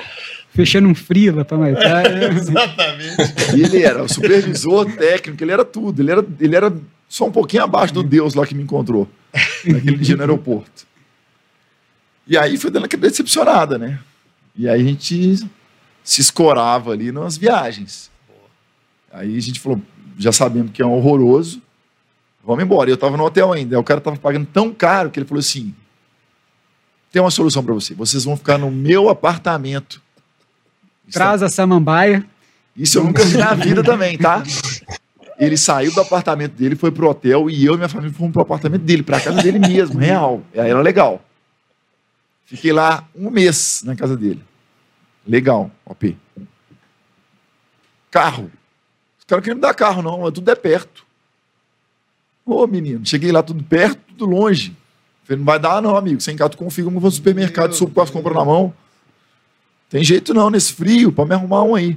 Antes de emprestar um aqui. O cara tinha 500 mil quilômetros, cara. Virou 500 mil na minha mão, eu tenho foto. O carro. É, tinha 492 mil quilômetros, caindo aos pedaços. Virou na minha mão 500 mil. 1973. Eu, minha mulher e minha filha. Um lá dentro do carro, um chiqueiro. Eu falei, mas vocês não lavam o carro, não, cara? Mas eu aposto que nesse frio o carro ainda ligava, não era igual o seu Ligava, ômega. Não, não dava muito mal, eu ligava o gramado, ligava. E funcionou, me ajudou bastante durante um período. Cidade bonita, pelo menos. O povo Pequena, legal. cara, 70 mil habitantes. O povo, não, não. O povo é arredio. Te atropela na frente do supermercado, se demora muito. É muito louco. Não tinha nem, eles não falam inglês, era difícil pra gente. Minha filha tinha que estudar. E lá a mulher pode optar em ficar de um a quatro anos de licença maternidade. Um a quatro anos? É, sendo financiadas pelo governo. Então elas podem escolher. Eu quero mandar meu filho para a escola com dois. Não, eu quero ficar quatro anos aqui, ó. E para achar a escola para minha filha, que a gente precisava de trabalhar, né? A minha mulher estava fazendo trabalho de casa e eu trabalhando. E você imagina, uma pessoa que sempre trabalhou, jovem, inexperiente, com um filho em casa o dia inteiro, vai jogar menino da janela. Não tem condição. E eu saía e voltava, saía e voltava para minha vida normal e para ela. Tinha que trabalhar. Tá berrando, tinha que trabalhar, põe pra dormir, tinha que dar, comida. Foi enlouquecendo. Arrumou uma escola.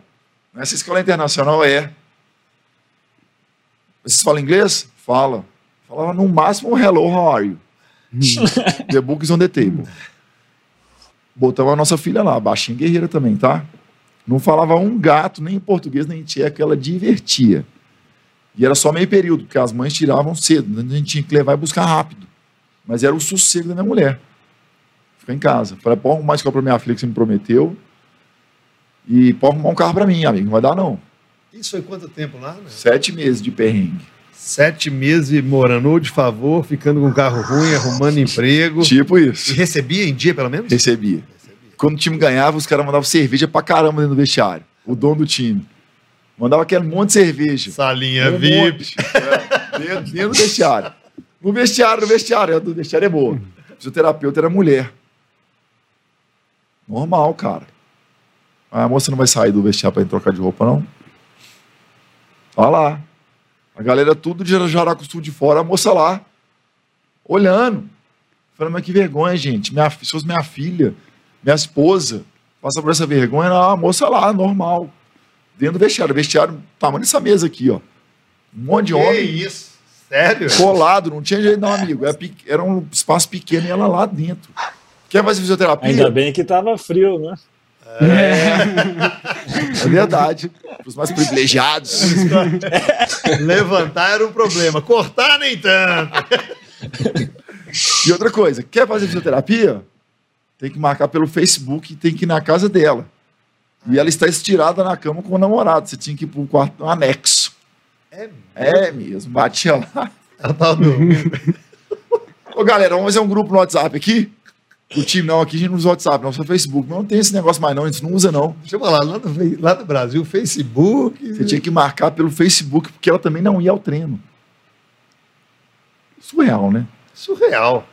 Experiência de vida foi sensacional. Por isso que eu sou casca grossa aqui.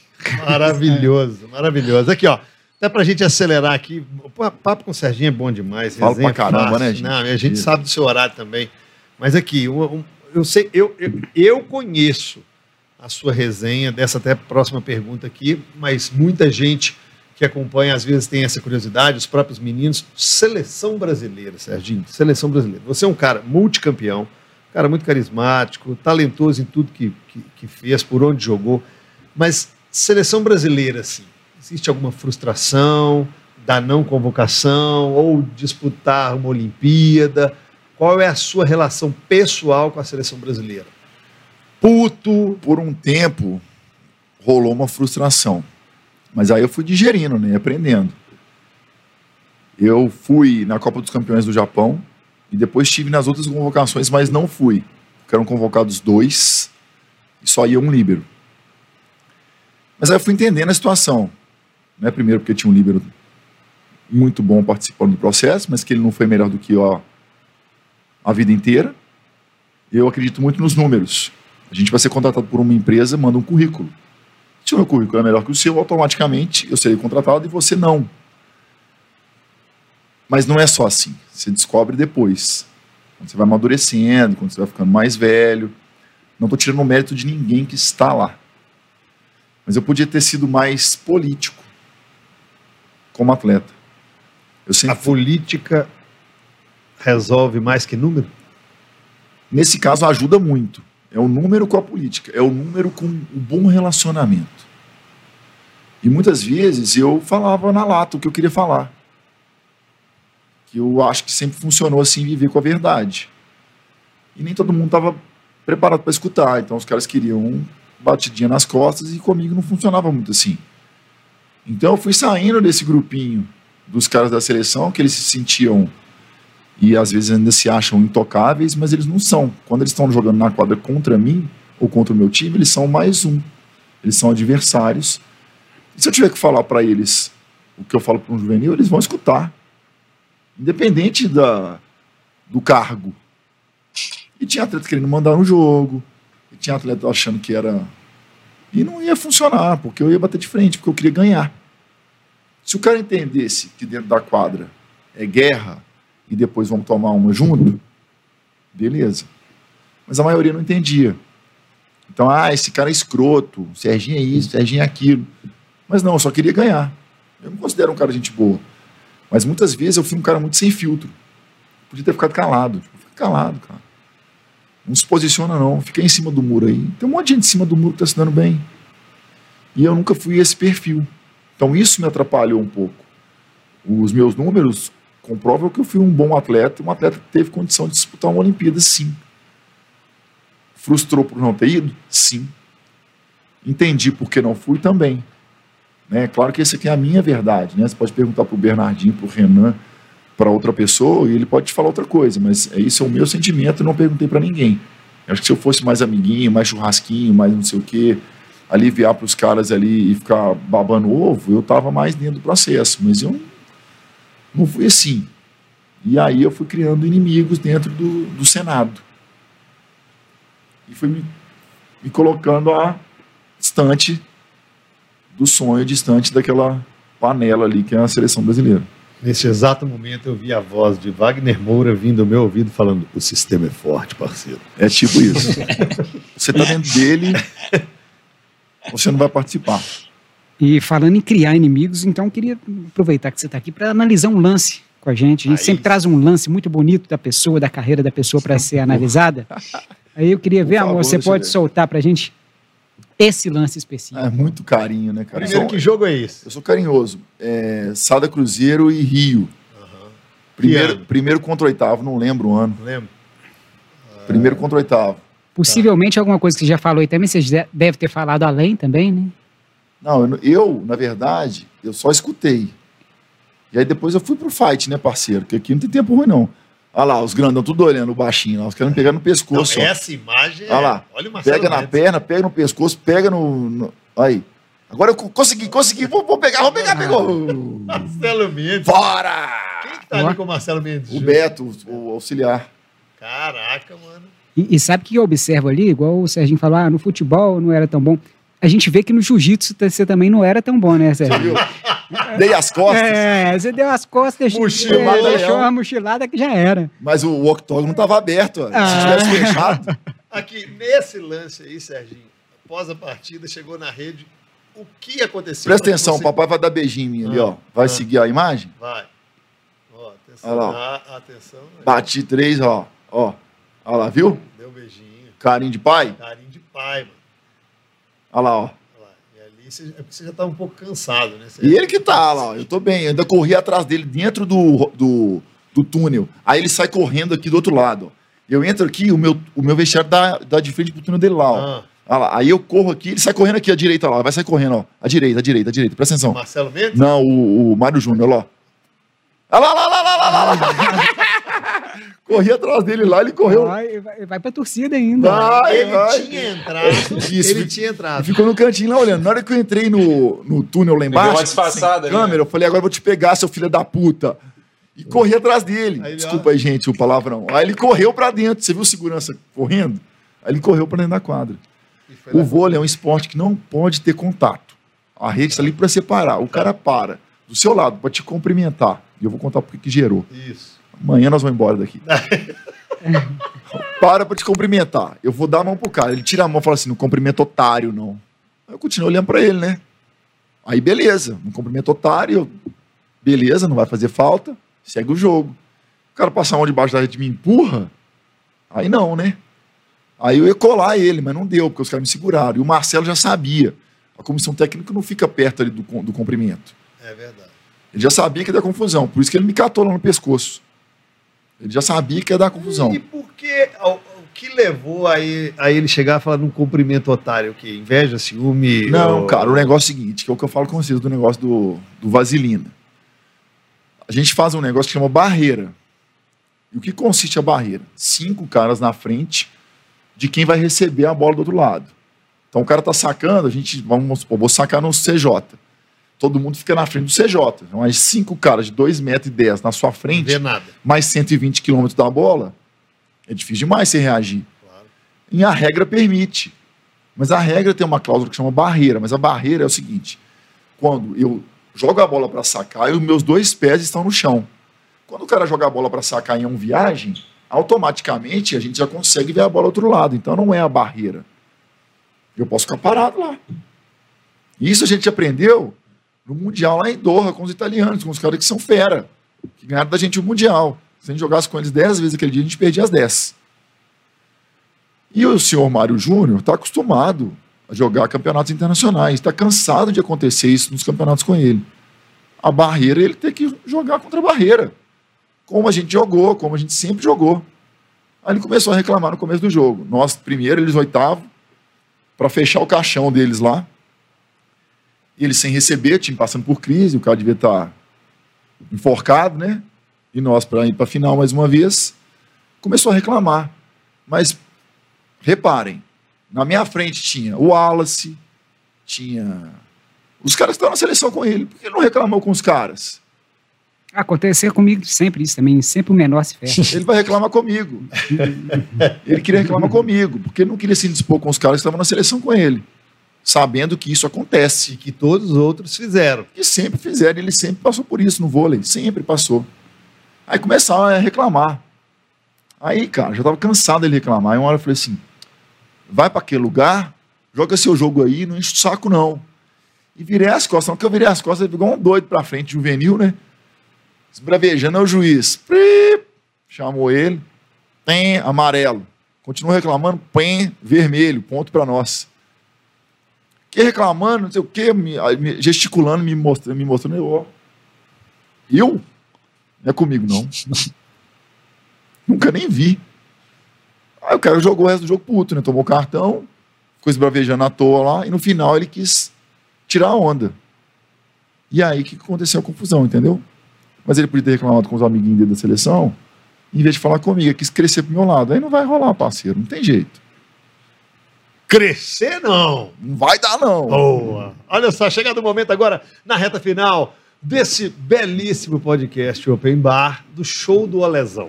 Isso. Show do Olezão, por gentileza, Um momento, Sérgio. um, um momento Se tem de mulher para mulher aquela Marisa, aqui é de Serginho para Serginho. de Serginho para Serginho. É, é que é um, é um momento que a gente tem, é um quiz, é um game. Hum. A gente não sabe se vai dar certo, sabe, Serginho? Quais são as regras? Ah, Cara, as regras são parecidas com o do Campeonato Carioca. Eu vou te explicar ela bem. Você não vai entender. É, você não vai entender, porque até hoje a gente não, não entendeu muito bem. Mas é parecido com o show do milhão.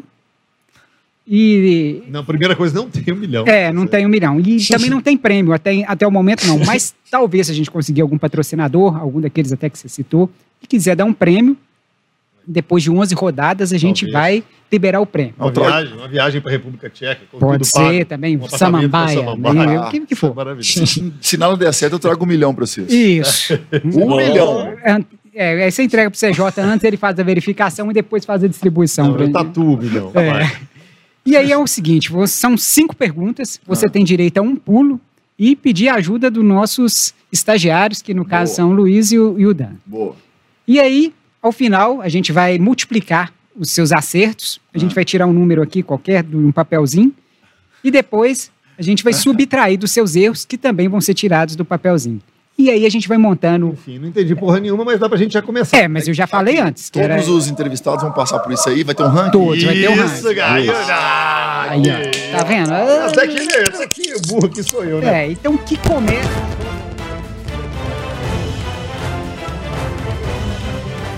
eu posso colar? Se, em seguida a sequência do baralho. Sabe o que é baralho? Sei. Já jogou baralho? Já. Você é um jogador do baralho? Não. Não. Qual carta vem depois do 10? Sem pensar. A, rei, B, valete, C, aso, a carta de Pero Vaz de Caminho. Eu acho que é valete. Você acha que é valete? Eu acho. Tem certeza? Você tem certeza disso? Eu vou chutar, né, amigo? Não sei. Não Vou fazer uma- igual fazia na escola quando, quando eu tinha treino. Não seria uma dama de paus? Não. Não. Um rei? Não, mas dama não tem aí, não, professor. Eu sei, eu só quis fazer uma pegadinha. Vai que você dá uma pegadinha. De Caminho, não? Vai. Hã? De Caminho? Não, não é Pedro Vaz de Caminho, não. não Então vamos. também. É valete. Valete? Certa resposta. Muito produção. bem. Sei, Isso aí, sabe o que acontecia? Eu não estudava, jogava baralho ao invés de vôlei. É. Próxima pergunta. Segunda pergunta pra você. Estou agora num Agora time sim. das senhoras que jogam As buraco. As genitálias humanas são rodeadas por. Sabe o que são genitálias? Sei. Sei. Alternativa A, pelos arcrebianos. Pelos pubianos já matei, professor. Conhece bem da genitália humana, hein? Depiladinho. Tudo isso era porque o. Asa Delta? no fundo. Tudo isso é porque na República Tcheca o vestiário era do tamanho dessa mesa. Porque eu sou nadador também Tá e tem que ficar depilado. Ah, ele, as, as alternativas eram pelos arque, arcrebianos, pelos jubianos, pelos pubianos e tatunar, tatu- tatuagem do homem de uma ex da adolescência. Do que homem isso? não, cara. Tatuagem Do do, nome. Do nome. De uma ex da De adolescência. uma É, é porque eu não sei ler. Hum. Xará, me dá o computador ler. aqui, por favor, que eu vou fazer. Tatuagem do nome de uma ex ou de um ex da adolescência. Muita Ai, gente tem. Não é possível. Na genitália humana? Mas aí deixa os volta da pelos crescer e beleza. Aí É. esconde. O Caraca. problema é se tiver feito uma depilação definitiva. Aí fica o- Vamos à próxima pergunta. Próxima pergunta. Vê se tá passar. certo aí, Eu posso perguntar para os universitários quantas? Uma vez só? uma vez Vamos só. São cinco perguntas? É, e um- Pergunta, e um tá indo pulo. bem. Pelos pubianos. Tatua- Tatuagem do nome de um ex. Se você tatuou o nome de um ex aí nos pelos pubianos, deixe crescer. Quem foi Joaquim da Silva Xavier? Isso aqui é Joaquim José, hein? Não é não? A. Tiradentes. B. Ex-ministro do Supremo Tribunal Federal. C. Ex-presidente de Portugal. Ou D. O líder dos X-Men. Ah, agora é fato que eu vou, vou recorrer aos universitários Não, ali, não, estagiários. Quem foi Joaquim da Silva Xavier? Ah, eu Ah, posso fazer a pergunta. Eu, eu tenho o direito. E ele é esperto, que a gente tem um historiador e tudo mais ali. Eles né? podem consultar o Google? Eles podem Podem, gostar, mas eles têm exatamente. Eu vou ativar o tempo aqui, ó. Isso. Que Tá isso? assistindo muito o narigudo lá, hein? É, tô, eu tô querendo cavar uma vaga lá, porque vai que esse programa dá certo aqui, né? Vamos lá? Ou de lá também. nós. 30 segundos valendo pros estagiários aí, ó. Tiradentes A, ex-ministro do Supremo Tribunal Federal B, ex-presidente de Portugal, líder do X-Men, que é? O Dan sabe.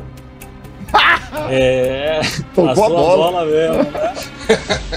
Aos universitários. Levanta pra eu cortar, então. Vamos lá. Ó, É, 20 segundos. Letra A, Tiradentes. Ah, peraí, peraí, só um minutinho, vai confiar. Tá bom, amigo. você vai confiar? Aqui é time. Ganha Ah. junto e perde junto. Meu Deus do céu. Você também... Só faltou o uísque pra gente. Ué, vamos pleitear aí. hein? Vai a resposta aí, meu querido Serginho, que não é do vôlei. Certa resposta. Aô, a gente tem que 100%. combinar com eles pra Aí, eles avacalharem. Não, é, não. tem que combinar, mas. A gente não combina antes. Não, isso, isso Que era pra isso? ficar subentendido, mas não dá pra entender, né? Não precisava explicar. Mas eu gosto mais Eles do são muito honestos. É, porra. Próxima, vai. Próxima pergunta, atenção. Quantos animais de cada espécie Moisés levou na arca? Preste bem atenção. Moisés levou na arca A, dois ou duas espécies, né? Dois animais de cada espécie. B, um animal de cada espécie. C, nenhum animal de cada espécie. D, a entrada na arca era liberada para geral, só o consumo era cobrado. Pulo. Tem certeza Tem disso? certeza? Absoluta. É, depois só tem mais uma pergunta, eu vou pro 100%. É. É, vamos lá. Acertei Mas duas É universitárias. aquela cabulosa. Isso. Ah, é desse, Mas é. vou- eu gosto de jogo, de jogo que vale. Vai pular então. Então, qual, qual você iria? Qual você chutaria? Vou de novo, hein? Quantos animais de cada espécie Moisés levou na arca? A, 2, B, 1, C, nenhum. A entrada na arca era liberada para geral, é a letra D. Nenhum. Nenhum? Você quer? Não, vai valer. Vai É, valer ou não, vai valer? Já pulou. Não vai valer, não. Já, Já, já, pulei. pulou. Já pulou. Já pulou. Então vai. Até por que, que você chutou nenhum? A Arca de Noé não entra. Oh, não, cara. professor. Eu, tô Arca de ajudando. Moisés. Eu tô, eu tô ajudando, Ah. gente. É, Mas é. faltou a confiança no Não, taco. Não, faltou confiança em mim, porque eu tava aqui, caraca, não seriam dois? E aí eu tô ali. Mas ah, quase que eu entrego, porque eu não tenho acesso a essas perguntas. Eu não Tem, tenho. tem sim. Não, não tenho. Olha, Isso é tem. tudo ideia do Serginho. O Serginho cria, aí ele traz pra gente, eles também não sabem. Eu tô assim, caceta, mas quase que eu entrego. Mas Moisés não tinha arca, não, não era Vou- Noé. Mas eu fiquei calado. Vou correr esse risco agora de tomar porrada na quinta. Vai lá. É. Bora na quinta e última pergunta. A última pergunta, Serginho? É. Complete a canção. Essa aqui você que Ah. frequenta, essa é fácil.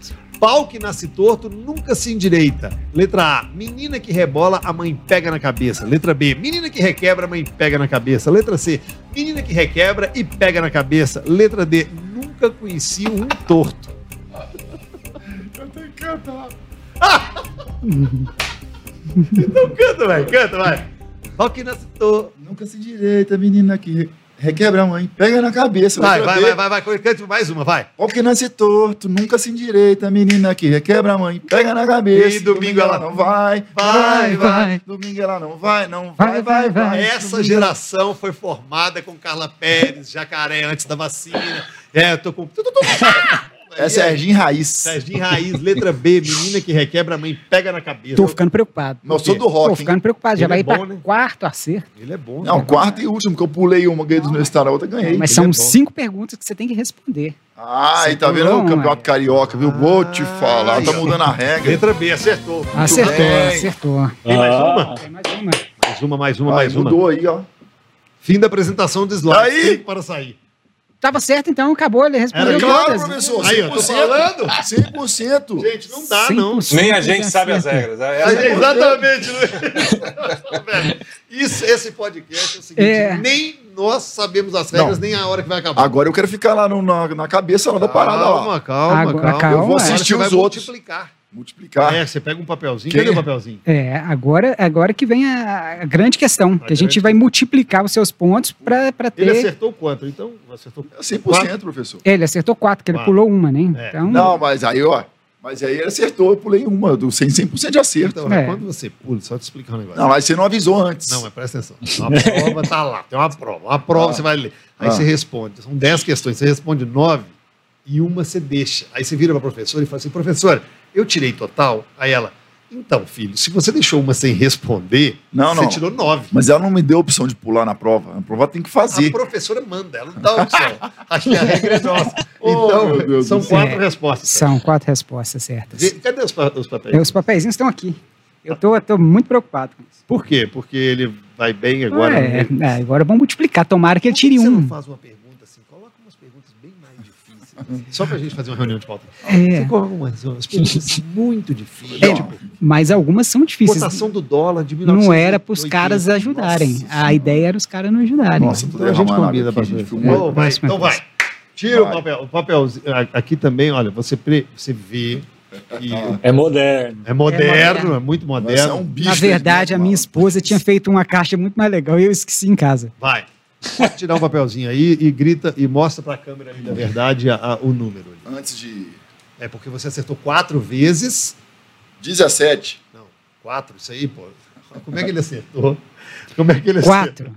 Quatro vezes quatro é quanto? 16. E aí? 16. Então ele tem 16 pontos. 16 pontos. É? Ele agora vai pro topo do nosso ranking, na bem. frente de Rui Cabeção, que tem menos um ponto. É verdade, o Rui tem menos um.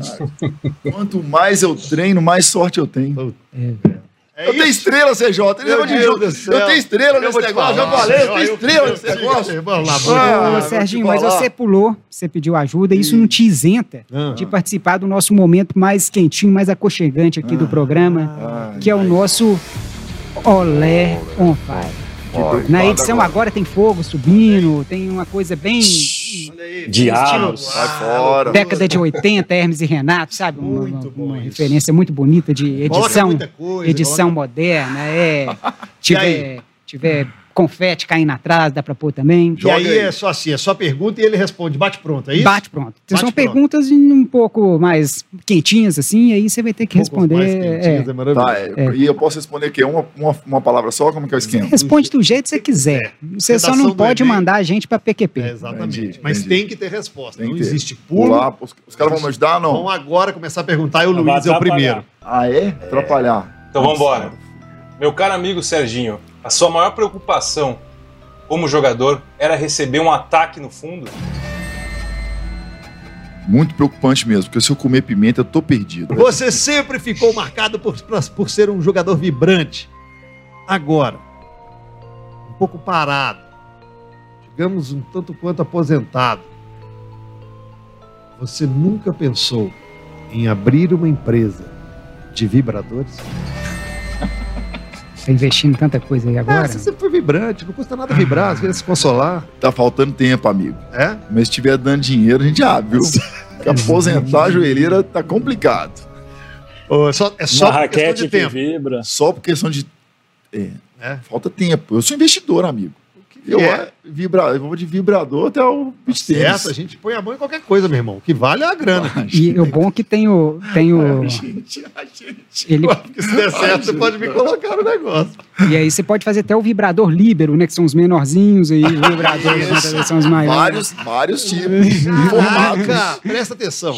Você, dono de um sex shop. Startup empreendedor CJ. Cara, olha, ô Serginho, você acabou de falar, uma seleção de vôlei, a seleção, os esportes, os vibradores do esporte, o sumô, um vibrador desse tamanho, o Libra, um vibradorzinho assim. Você pega um. Oh, isso é maravilhoso, É, cara. porque isso é bom até pra pessoa que vai comprar, porque ela fica às vezes, ah, me dá um, um P, me dá um GG. não Ela sei vai, vai pensar, assim. ela vai pensar em mim? Ela, Ela não, fala assim: me dá um Libra, eu chorar, quero o Serginho. chorar por É. mim. Eu quero, exatamente. Entendi. Eu quero o Serginho. Ele é um pouco mais vibrante. Entendi. É verdade. Boa, boa. Hã? É igual o sanduíche Eu- dos caras é famosos lá. Mário, é Mário, Mário Júnior? Mário Júnior. Eu quero o Mário Júnior, porque é, ele foge na hora do pau. É,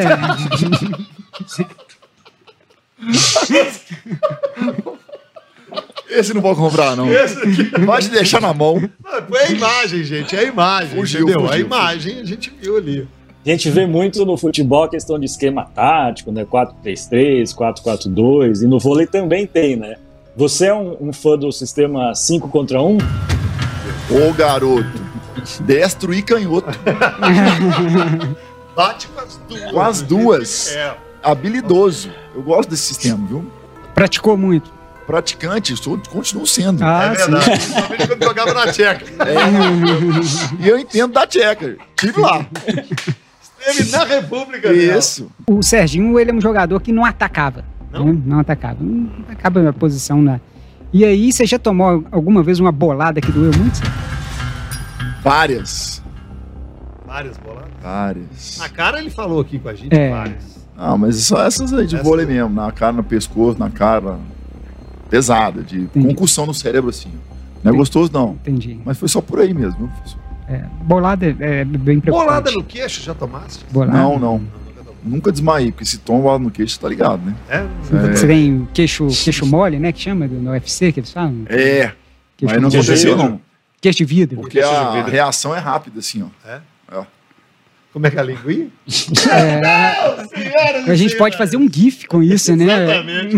Isso pode ser Manda pra programado. mim, manda aí. Salve de palmas, esse é Serginho. Obrigado, Serginho, é sempre uma honra te receber. irmão. Obrigado, cara. Valeu. Tamo junto? Obrigado pelo convite. Muito obrigado aí pela Valeu, presença. Xará. Bom demais Valeu, aí. Serginho. Obrigado, honrando pessoal. mundo dos baixinhos. Valeu, Foi cara. um prazer. Valeu, gente. Ó, aí não, fica ligado, curte, compartilha, comenta, faz, divulga esse trabalho que é muito legal do Olé do Brasil. Vocês já conhecem, são olezeiros e olezeiras de plantão. E a gente vai ter já já outro convidado ou convidada pra gente resenhar. Valeu? É, e só esquecendo uma coisa que eu esqueci de falar, que era Ah, desde então o começo esqueça. também, né? Hoje tá foda. Aquela que eu nunca falei que eu queria falar, que é pra pessoa inscrever e ativar o sininho. Então escreva aí. Ativa o sininho. Ele esqueceu uma coisa que ele nunca esqueceu de falar. Então escreva, ative o sininho, ative qualquer coisa. E a gente se encontra na próxima. Valeu. Valeu.